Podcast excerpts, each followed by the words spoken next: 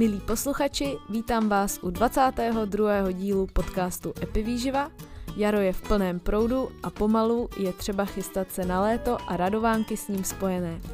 Konečně můžeme trávit více času venku, na sluníčku a pěkně prohrát kosti. Dovolené, koupačky, sportování venku na slunci i cestování za relaxem je příjemná změna po zimním období. Měli bychom ale dbát i o naše zdraví a chránit se před U V paprsky, cestovními průjmy i záněty močových cest. Dnes si s Blankou budeme povídat o tom, jak se chránit zevnitř na úrovni naší genetické informace. Pomocí výživy a doplňků stravy totiž můžeme aktivovat ty správné geny, které nám se zvládáním nejen letních neduhů pomohou. Na mé otázky bude odpovídat Blanka Pechková-Gololobovová, dáma, která se roky zabývá epigenetikou, vydala první knížku o epigenetice v českém jazyce a je také šéfredaktorkou časopisu RAN.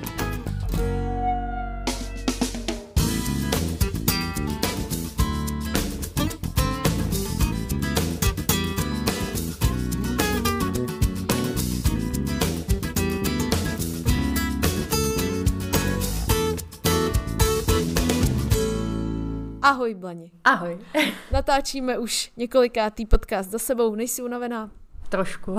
Dáme si maralý kořen. To přijde, až to, až to dotočíme.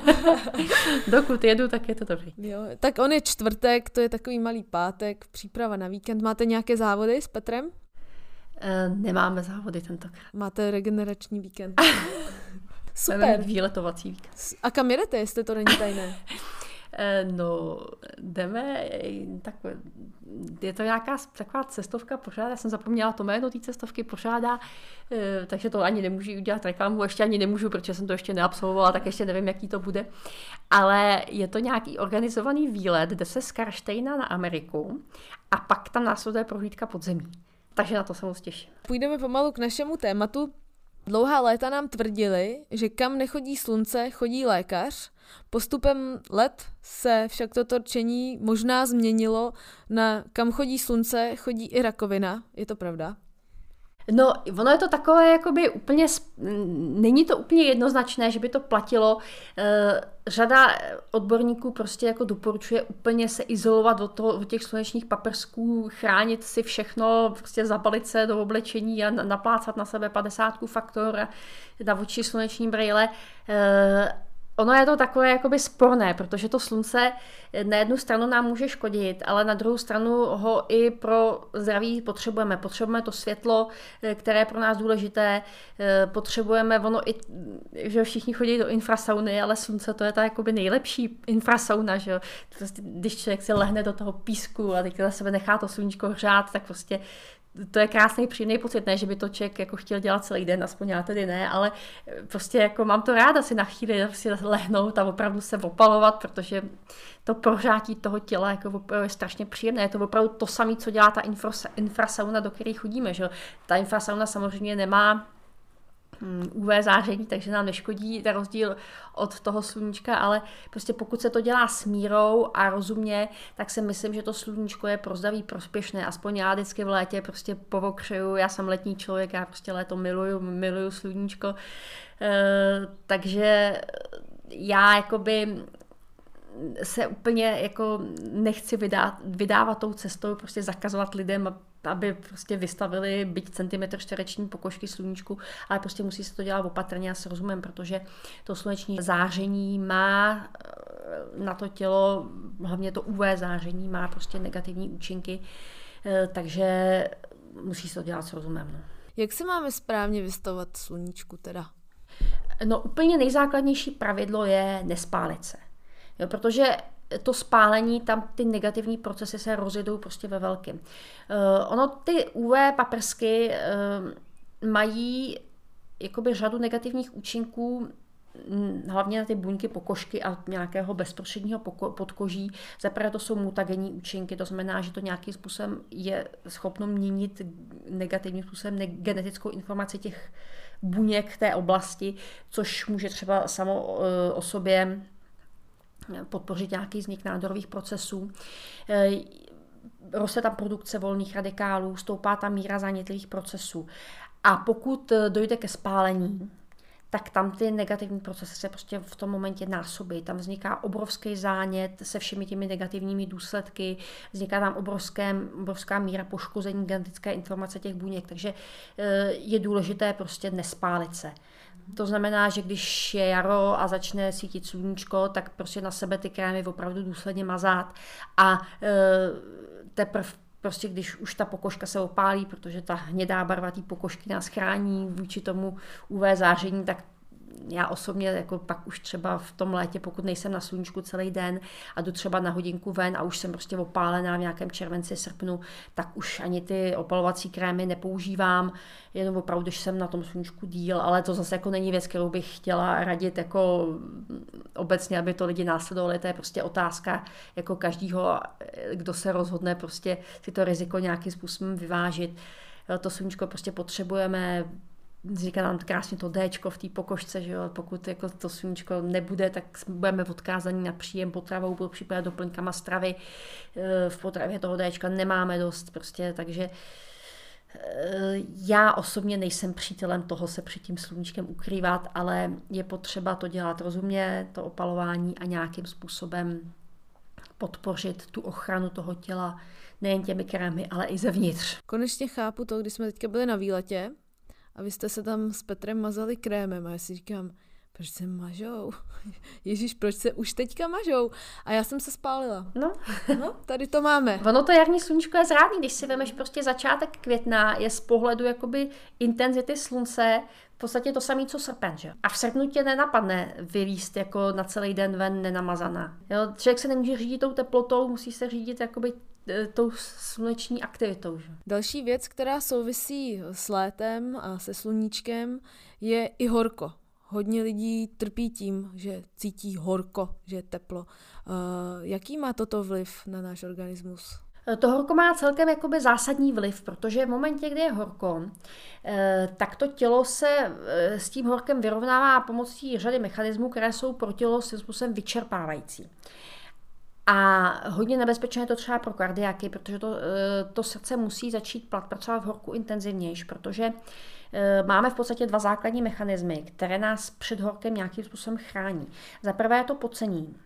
A za druhé je to vlastně vyzařování tělesného tepla. To funguje samozřejmě, pokud je méně než třicet šest, prostě máme teplejší tělo než duch, tak to tělo prostě, ta, ten, to teplo prostě přechází z teplejšího předmětu na chladnější, to znamená, prostě vyzařujeme to teplo do okolí a tím se ochlazujeme. A aby to fungovalo, tak musí to tělo narvat co nejvíc krve do podkoží.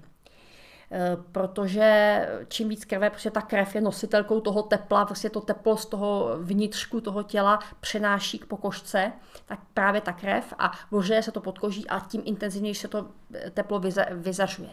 Jenomže když ta krev se nahrne do toho podkoží, tak chybí všude jinde, takže aby vlastně srdce zajistilo dostatečné prokrvení všech ostatních tkání, mozku, svalů a podobně, tak musí pracovat o to víc. Takže pro člověka, který má to srdce nějakým způsobem oslabený, trpí třeba vysokým krevním tlakem, tak to horko je prostě nebezpečné z tohoto pohledu, že výrazně zvyšuje zátěž srdce. Ta zátěž srdce je vlastně taky důvod, proč když třeba jdeš v horku běhat, proč ta výkonnost nikdy nebude taková, jako když je nějakých patnáct stupňů, protože opět to srdce pumpuje tu krev intenzivně do toho podkoží. To znamená, že se jí nedostává těm svalům, takže aby dostalo tu krev i do těch svalů, tak musí začít víc pracovat. Takže ti stoupne, stoupne tepová frekvence víc než při stejném tempu, než když je nějaká ideální teplota. Takže to je důvod, proč vlastně v horku, v horku ten pohyb je mnohem náročnější. Ale opět já zase nejsem, nejsem člověk, který by radil, prostě když je horko, tak nesportujte, protože když je člověk zdravý, tak naše tělo má úžasný schopnosti, jak se tomu horku přizpůsobit. Ono má spoustu adaptačních mechanismů. Například, jako když mu dáš čas, aby se přizpůsobilo, tak ono změní produkci potu, začne produkovat víc potu, potit se začneš už při nižší teplotě toho tělesného jádra, než když na to nejseš zvyklá, takže vlastně ty mechanismy ochlazování jsou účinnější, mění se i složení potu, nestrácíš tolik minerálů, takže nejseš ohrožená při té pohybové aktivitě těma ztrátama minerálů. zlepšuje se třeba sportováním horkuti, stoupá množství krevní plazmy, takže vlastně ta krev se s nás dostane do toho podkoží, aby se to, mohlo, aby se to tělo mohlo ochlazovat vyzařováním. Takže já osobně třeba se sportování v horku nevyhybám. Samozřejmě snižuju intenzitu, snižuju třeba dobu, jak, jakou jdu běhat, ale prostě to tělo, když, když prostě... podotýkám, je to pro zdravýho člověka a je to věc postupné adaptace. Takže pokud prostě třeba teďka, že jak byla furt zima, zima, zima a teď najednou bylo víkendu vedro, tak jít v tom běhat je náročný, protože to tělo na to, na to není zvyklý. Ale už v rámci třeba týdne pohybu na horku ty adaptační mechanismy se úžasným způsobem rozjedou a ta odolnost vůči tomu horku výrazně vzroste. Podmínkou je samozřejmě dostatečný přísun tekutin. A problém je taky sport třeba v nějakých... třeba v džungli nebo tak, kde je vysoká vlhkost, protože tam ti přestane fungovat to ochlazování pocením, protože ne, nepotíš se tou produkcí potu, ale potíš se vlastně tím, že se ten pot od, odpařuje, protože prostě na tu změnu skupenství potřebuje si vzít teplo, takzvané skupenské teplo, a to si veme z toho tvého těla.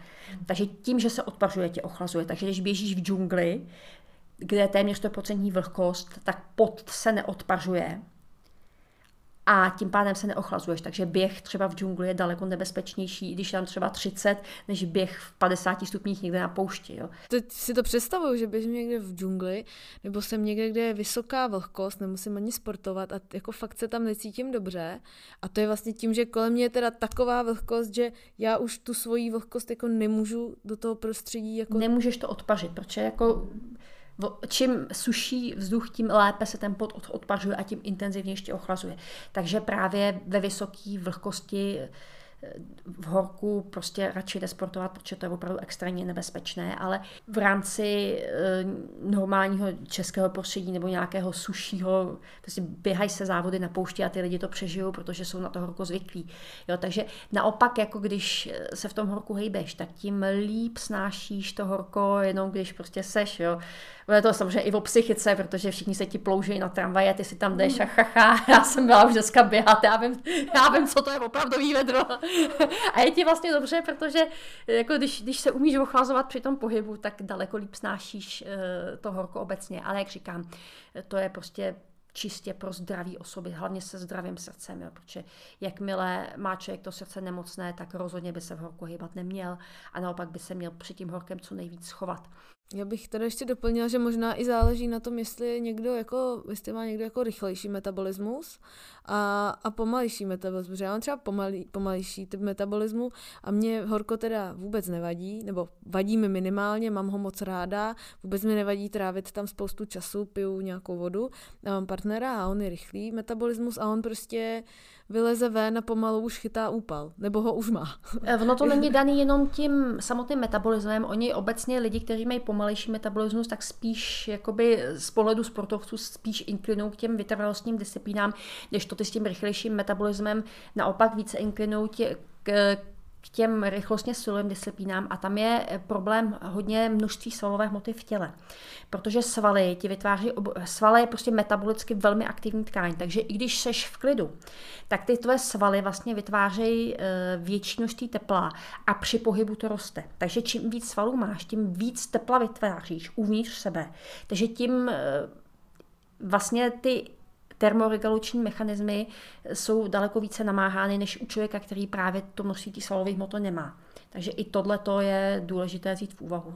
Ještě jednu věc, kterou to horko může způsobovat, že když je organismus, který není na to horko zvyklý a špatně ho snáší a je vystaven právě těm vysokým teplotám, tak tam vzniká narušení, už jsme v minulém podcastu, no předminulém, teď už nevím, o tom mluvili, o bariéře, která vlastně chrání naše střevo před průnikem různých toxinů a patogenů do krevního oběhu.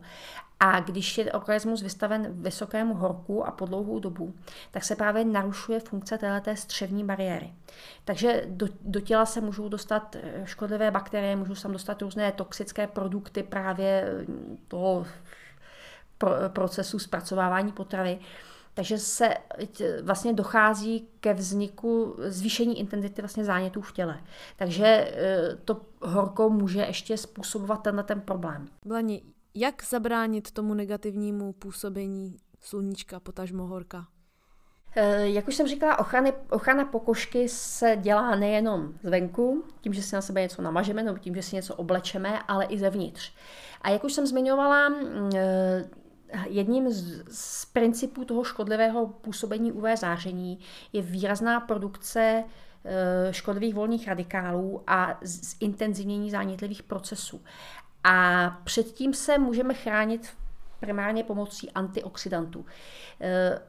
Ne všechny jsou stejně účinné. Co se týče ochrany pokožky, tam úplně nejlépe fungují karotenoidy.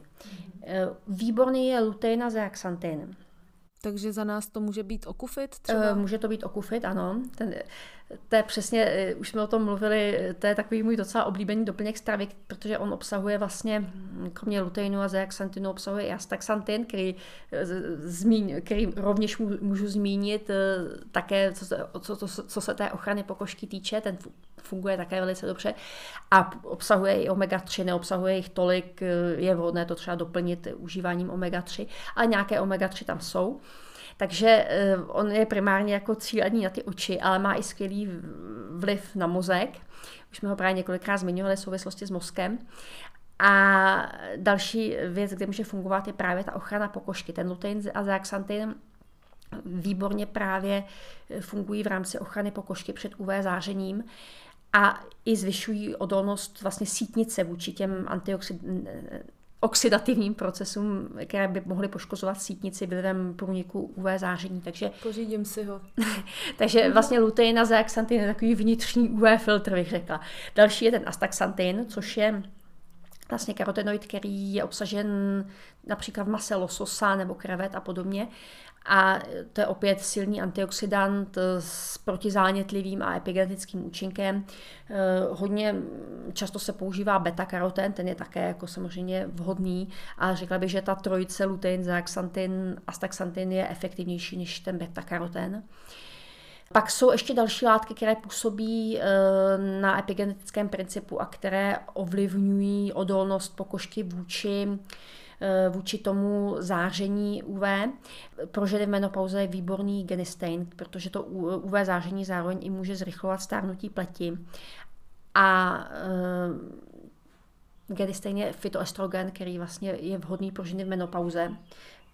A právě ty procesy stárnutí pleti zpomaluje poměrně jako solidně a plus ještě je tam přesně ta vyšší odolnost vůči tomu U V záření. E G C G to umí, to má i ten antimutagenní účinek. E G C G je látka, která je obsažená zejména v zeleném čaji. Coleus forskohlii to taky pěkně umí. Coleus forskohlii, to je ta silná bylinka, plná síly, uh, zase... Ano, z těch, z těch Himalájí, ano. A on je takový, uh, Coleus forskohlii je takový zajímavý v tom, že on má látku, která se jmenuje forskolin, a to je naprosto unikátní látka, která podporuje v našich buňkách produkci cyklického aminofosfátu, cAMP, a ta látka je nutná pro e, vlastně přenos signálů uvnitř buňky a mezi buňkami. Takže v momentě, kdy máme nedostatečnou produkci právě toho cAMP, tak e, může přestat fungovat jako lecos napříč celým tělem. A ten Coleus forskohlii právě tohleto umí krásně podpořit díky tomu obsahu forskolinu. Neznám žádný jiný vlastně přírodní zdroj forskolinu, je to opravdu unikátní. Další takový problém, který nás může na dovolené potkat, je průjem nebo naopak zácpa. Můžeme se na to nějakým způsobem připravit dopředu? Můžeme v první řadě posílit rovnováhu středního mikrobiomu, protože jak při průjmu, tak při zácpě je typicky ten mikrobiom narušený a plus ještě pak se to přidává to působení toho horka, jak jsem říkala, že to narušuje tu střevní bariéru. Ta taky už se souvisí vlastně se střevním mikrobiomem. Obecně prostě posiluje střední mikrobiom vláknina. Důležitá je prostě konzumace vlákniny, jak té rozpustné, tak té nerozpustné. Z doplňků stravy to může být třeba typicky čekanka, můžou to být různé medicinální houby. Na střevní mikrobiom mají pozitivní vliv nejrůznější polyfenoly, ať už je to třeba kvercetin, kurkumin, resveratrol, těch je celá, celá řada. Plus můžou se i užívat probiotika, Existují probiotika, které jsou jako designována specificky jako pro ty cestovatele, proti tomu cestovnímu průjmu, kde jsou právě ty bakterie, které jsou tam jakoby důležité, důležité v tomhletom, takže tam je zásadní ta péče, hlavně o ten střevní mikrobiom. Tomu se člověk může věnovat klidně dva, tři měsíce před letním obdobím. Tomu by se člověk měl jako věnovat neustále, protože střevní mikrobiom, už jsme o něm, nevím, jestli už jsme na něm měli podcast, už mi to splývá. Ale... Ještě ne, ale uděláme. Tak ten bude dlouhý. Protože ten střevní mikrobiom ovlivňuje jako úplně všechno tak v těle, takže, takže to bude dlouhý podcast. Jo, jo, těším se na něho. Mám tady už pár jako adeptů v tém, témat, které bych chtěla probrat. A zejména ženy si často z dovolené odnášejí nechtěný suvenýr v podobě zánětu močových cest. Tomu se dá taky nějak předcházet? Určitě ano, jako z doplňků stravy, které se dají užívat preventivně, samozřejmě takové ty, takové ty rady typu, jako když jste v mokrých plavkách, tak se okamžitě sundejte po vylezení z vody, to jako dělá docela hodně, to já jako okamžitě, když vylezu z vody, já to na sebe nesnesu, ty mokré plavky ani minutu, i když je třicet pět, takže prostě okamžitě slít se do suchýho, to je jako taková jako základní rada, protože to prochladnutí tam hraje obrovskou roli v při odolnosti. Z těch doplňků stravy třeba dobře působí granátové jablko, které má jednak přímý antimikrobiální účinek, ale zvyšuje i odolnost právě těch sliznic močových cest vůči patogenům. A někdy to způsobuje, pokud to jsou bakterie, tak na léčbu močových bakteriálních infekcí, pokud jako nevolíme antibiotikama, pokud je to něco jenom lehčího, co si myslíme, že zvládneme bez pomoci antibiotik, tak top věc je lichořeřišnice. Dá čaj. se čaj spíš tinkturu. To je silnější. No, hlavně ten čaj vlastně tam z toho úplně moc, tam to bys musela vařit a z toho louhuje do špatně, tinktura je lepší. A e, po případě to třeba podpořit i brusinkama. E, může to být ale i kvasinková infekce. Tam obecně po, jako pomáhají v, de facto všechny protizánětlivé látky, protizánětlivé doplňky stravy, které jsme tady mockrát zmiňovali, mají obvykle i vliv jakoby na odolnost vůči kvasinkám, ale kvasinky hodně, pokud člověk chytne kvasinky, tak to chce vysadit nebo opravdu extrémně omezit cukr. Únik z každodenního shonu a stereotypů často vede k tomu, že si lidé o dovolené najdou čas na více romantických chvílek, víc než doma, a zvyšují sexuální aktivitu. Můžeme doporučit nějaký doplněk stravy, aby vše fungovalo jak má, když má?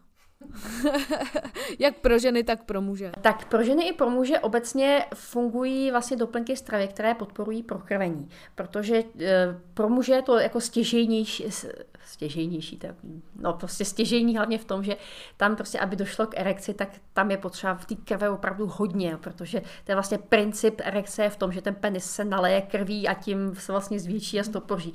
Takže bez, bez krve jako není erekce, proto tak, taky dost často na to upozorňuju, že jakmile má muž problémy s erekcí a nesouvisí to s psychikou, tak by měl začít pečovat o svoje cévy, protože tím, že je to jako, ta erekce je taková jako zbytná funkce z hlediska přežití, tak je to jako jedna z věcí, kde se ta špatná funkce cévního systému projeví jako první. Takže poruchy erekce, obzvlášť pokud to postihne muže, řekněme v takovém tom věku čtyřicet plus, tak vždycky se zaměřit na to, jestli mám v pořádku srdce a cévy, protože to, to je opravdu taková, taková první jako varovná věc, když to přestává fungovat.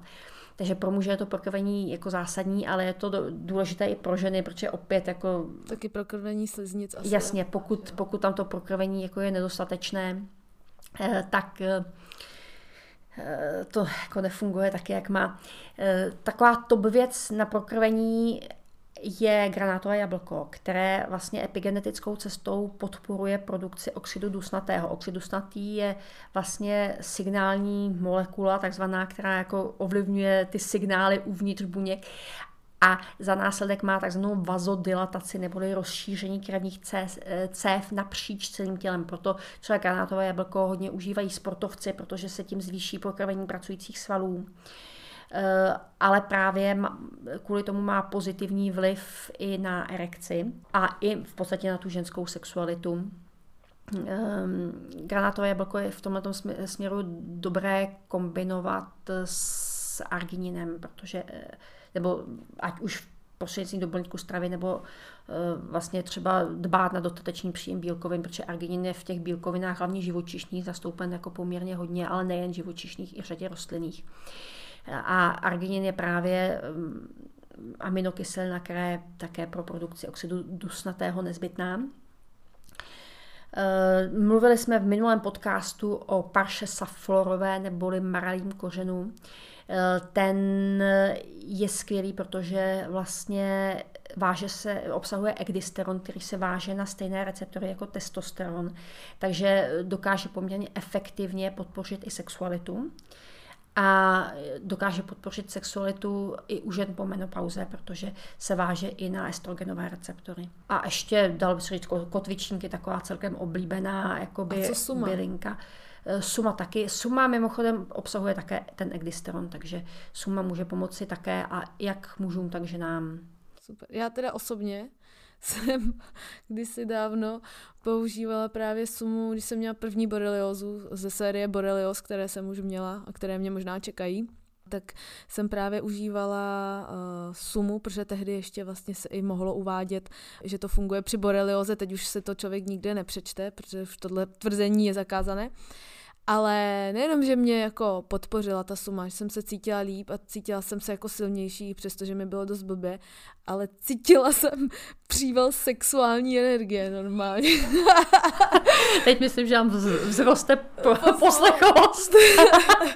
Takže jako můžu do, za sebe moje osobní zkušenost se sumou, suma, tak jako super věc, ženy a určitě i pro mě. No, my jsme vlastně v tom minulém podcastu eh, jedna z těch účinků eh, maralího kořené, nebo parchy saflorové, která obsahuje ten ekdysteron, tak eh, vlastně je Janča Sentrichemí, známý vlastně věhlasní bylinkáři, eh, právě parchu saflorovou neboli maralí kořen doporučují na dolečování těžkých infekcí, včetně boreliozy. Takže z, z, to je vlastně asi ten obsah ekdysteronu je důvod, proč by mohla fungovat i ta suma. Například já ráda využívám dovolenou pro sportování, jezdíme v létě na různé horské závody nebo jedeme lézt do skal či zdolávat kilometry na kolech. Mohla bys doporučit, jak se připravit na to, abychom my akčňáci zvládli letní soustředění v uvozovkách bez zdravotní újmy a bolestí? Tak jako my akčňáci, kteří sportujeme celý rok, to zvládneme ještě relativně bez újmy. Už jsou na tom lidi, kteří celý, celý rok nesportují a pak v létě si jedou na nějakou fyzicky náročnější dovolenou, tak ty jsou na tom jakoby o poznání hůře. Takže jako nejdůležitější, jak se na to připravit, je hejbat se už předtím, aby to tělo se na zátěž nějakým způsobem adaptovalo a pak je třeba i možné tu zátěž nějakým způsobem navýšit. Co se týče toho, aby toto tělo zvládalo lépe, tak hlavním problémem toho, vlastně, co se děje, pokud nějakým způsobem jsme jako vystaveni nějaké intenzivní zátěži, na kterou to tělo není zvyklý, je zvýšení míry intenzity zánětlivých procesů v těle. Protože vlastně, jakmile máš nějakou výraznější zátěž, tak důvod, proč tě po ní bolí svaly, není nějaký laktát, ten, ten je za hodinu z těch svalů pryč. Ale je to vlastně to, že v těch svalech, v těch svalových vláknech vznikají různá mikroskopická poškození, na které tělo reaguje zánětem. Takže důležité je opět snížit intenzitu zánětlivých procesů, o tom jsme mluvili mockrát, ale jakoby z těch třeba doplňků stravy protizánětlivých typicky třeba kurkumin, kvercetin, zázvor, granátové jablko, je jich strašně moc, prostě všechno, co je z kategorie polyfenolu, ještě resveratrol mě napadá, tak všechny tyhle ty doplňky stravy zároveň snižují míru zánětlivých procesů v těle a podporují i regeneraci po té zátěži. Co se týče lidí, kteří moc nesportují, tak bych tam vyzvedla, vyzdvihla kvercetin. Ten není úplně jakoby dobrý k dlouhodobému užívání, to tak jako třeba měsíc, dva a pak vysadit, ale on výrazně zrychluje adaptaci na fyzickou zátěž právě u začátečníků. Takže lidi, kteří jakoby nesportují a chtějí s tím začít, tak kvercetin může hodně pomoci. Plus samozřejmě adaptogeny, které zlepšují adaptaci těla na cokoliv, na jakoukoliv zátěž fyzickou i psychickou, takže adaptogeny můžou rovněž, rovněž jakoby pomoci rodiola, kozinec blanitý neboli astragalus, ženšen pětilistý, ženšen normální, suma, vlastně všech, cokoliv, co, co je řazeno pod adaptogeny, tak může pomoci. A ještě bych k tomu řekla, že třeba v případě tebe nebo jakéhokoliv sportovce, který jako sportuje celý rok a následuje prostě dovolená, kterou pojme svým způsobem jako soustředění, nebo nemusí ji pojímat úplně jako soustředění, ale výrazně tu zátěž navýší, tak obecně můžu to tělo, pokud není nějakým způsobem ohrožený, třeba pokud mě třeba nebolí achilovka nebo koleno nebo něco, pokud jsem jakoby v dobrém stavu, nic mě nebolí, nic mě netrápí, tak to tělo bez problémů zvládne i to, když třeba tu zátěž zdvojnásobíš proti tomu, na co jsi zvyklá. Ale potom musí přijít odpočinek. Takže když třeba jedeš na čtrnáctidenní dovolenou, kterou pojímáš jako soustředění, nebo prostě na ní jakkoliv hodně sportuješ, víc než jsi zvyklá, tak by mělo následovat stejně dlouhý období, kdy ne, že úplně přestaneš sportovat, ale tu zátěž zase výrazně snížíš. Vážení přátelé, ráda bych vám poděkovala za všechny dotazy, které nám posíláte, už se nám nahromadily a jeden z dalších nových dílů určitě bude věnovaný vašim otázkám. Budeme odpovídat spíše na ty otázky trošku jednodušší, méně, méně náročné, protože chodí opravdu jako dlouhé otázky s popisem zdravotního stavu, píšete nám, co užíváte za léky. Vážíme si každé jedné otázky, ale zkuste nám prosím psát takové jednodušší, pokud máte složitější problémy nebo životní situace a potřebujete poradit, tak určitě to je i na osobní setkání u Blanky v poradně. Bude vám věnovat více času a určitě problém rozeberete více dopodrobna. Tímto bych vám chtěla poděkovat za vaši přízeň. Pokud se vám náš podcast líbí, rozhodně ho šiřte dál mezi své přátelé a rodinu. Těšíme se z vaší přízně, je to vidět na počtu poslechů jednotlivých epizod. I nadále vám budeme náš podcast zprostředkovávat zdarma na všech poslechových platformách. Naši tvorbu můžete podpořit koupí knihy Epigenetika, chytrý průvodce pro každý den, kterou najdete na stránkách Nástroje zdraví a se slevovým kódem Geny pod kontrolou, vše dohromady a malým písmem, na ní dostanete slevu patnáct procent. Tímto se s vámi od mikrofonu loučí Blanka Pechková-Gololobovová. Ahoj, Jan, shledanou. A já, Petra Eliášová, děkujeme za přízeň a přejeme vám krásný vstup do léta.